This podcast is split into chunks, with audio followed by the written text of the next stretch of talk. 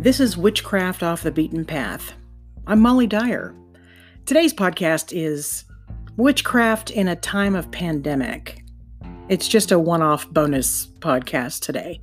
It's March 28th, 2020, and we're all pretty well locked down, or at least we're supposed to be. We have essential personnel like my husband, who has to leave the house from time to time for essential personnel business. And then there are non essential personnel like me. I don't really have to ever leave the house, like ever, except to forage for sustenance for me and my husband, so we don't end up cannibalizing each other. Those trips out for groceries are very few and very far between, and as you know, if you've listened to about 10 seconds of news or set foot in a grocery store in the last three weeks, those trips are also not often very fruitful. But we get what we can to sustain ourselves, and we try not to be the asshole that buys 47 16 packs of quadruple ply toilet paper or 13 gallons of milk. Neither of us is going to starve anytime soon. We're okay. We're also at risk. I mean, so are you. But I'm one of those that has an autoimmune disorder that makes me immunocompromised. And as I mentioned before, my husband has to go out into the big, bad, disgusting COVID infected world and be around people semi regularly. That's, that's kind of scary. So we're doing everything we can to keep each other safe. I don't let him leave the house without a baggie full of disinfectant wipes, a mask and gloves, and some homemade hand sanitizer because nobody had any hand sanitizer left. I'll toss in a recipe for homemade hand sani at the end of this podcast if you want it. You might have all three of the necessary ingredients in your house already. There's a lot to be said about the power of prayer. You just have to ask any Christian about how important prayer is, and they'll tell you. It's pretty much everything. Being an atheist and a witch, prayer isn't something I personally employ or really even believe in myself. But us spooky types have our own sort of prayer. We raise our energy, we chant, we cast spells, we light candles.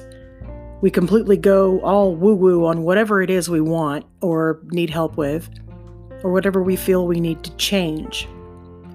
We pray to our old gods and goddesses in our own way that we usually purposely don't call prayer though a whole lot of witchy or pagan type people do practice forms of witchcraft that involve offering prayers and petitions to the Holy Trinity and the saints.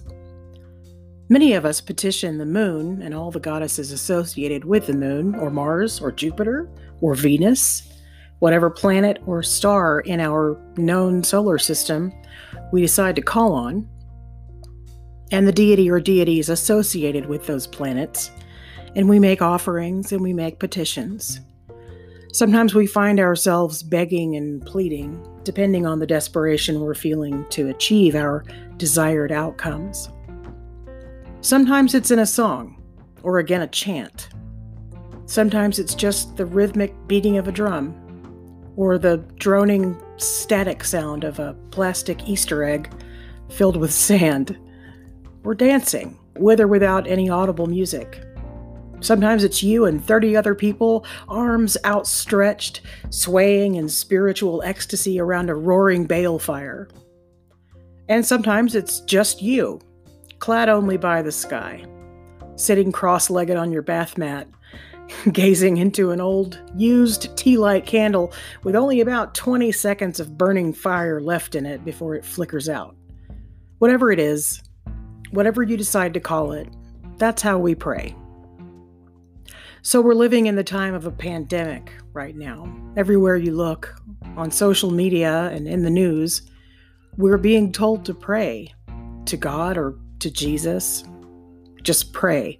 It can feel a bit like an echo chamber sometimes, especially when there's very little discernible separation of church and state in the US for the last several years. Uh, who am I kidding? For the last about 243 years, probably. Try to keep positive, or at least as positive as you can, all things considered. Create Positivity, if you can. Step out into your backyard and get your hands in the dirt, or out onto your balcony or porch, and just breathe in the outside air for a change.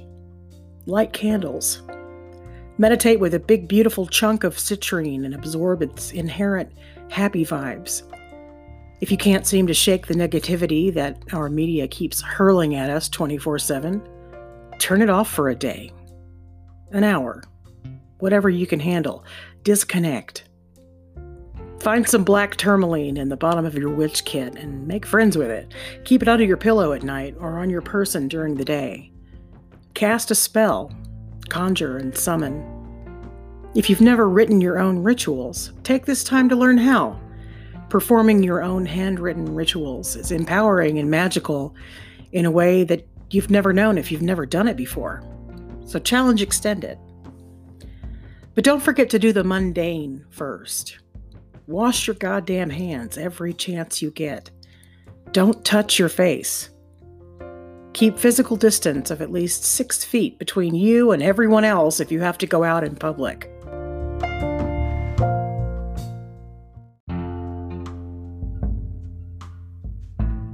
Don't take the mail directly out of your mail carrier's hands. Don't go to the fucking beach or the mall. Don't let your kids go out and play on the street with other kids who shouldn't be outside either. To put it plainly, in a way that you've undoubtedly heard before already, stay the fuck at home. Do all the mundane shit first. Then do the magic stuff. That's the responsible way to practice witchcraft in a time of pandemic.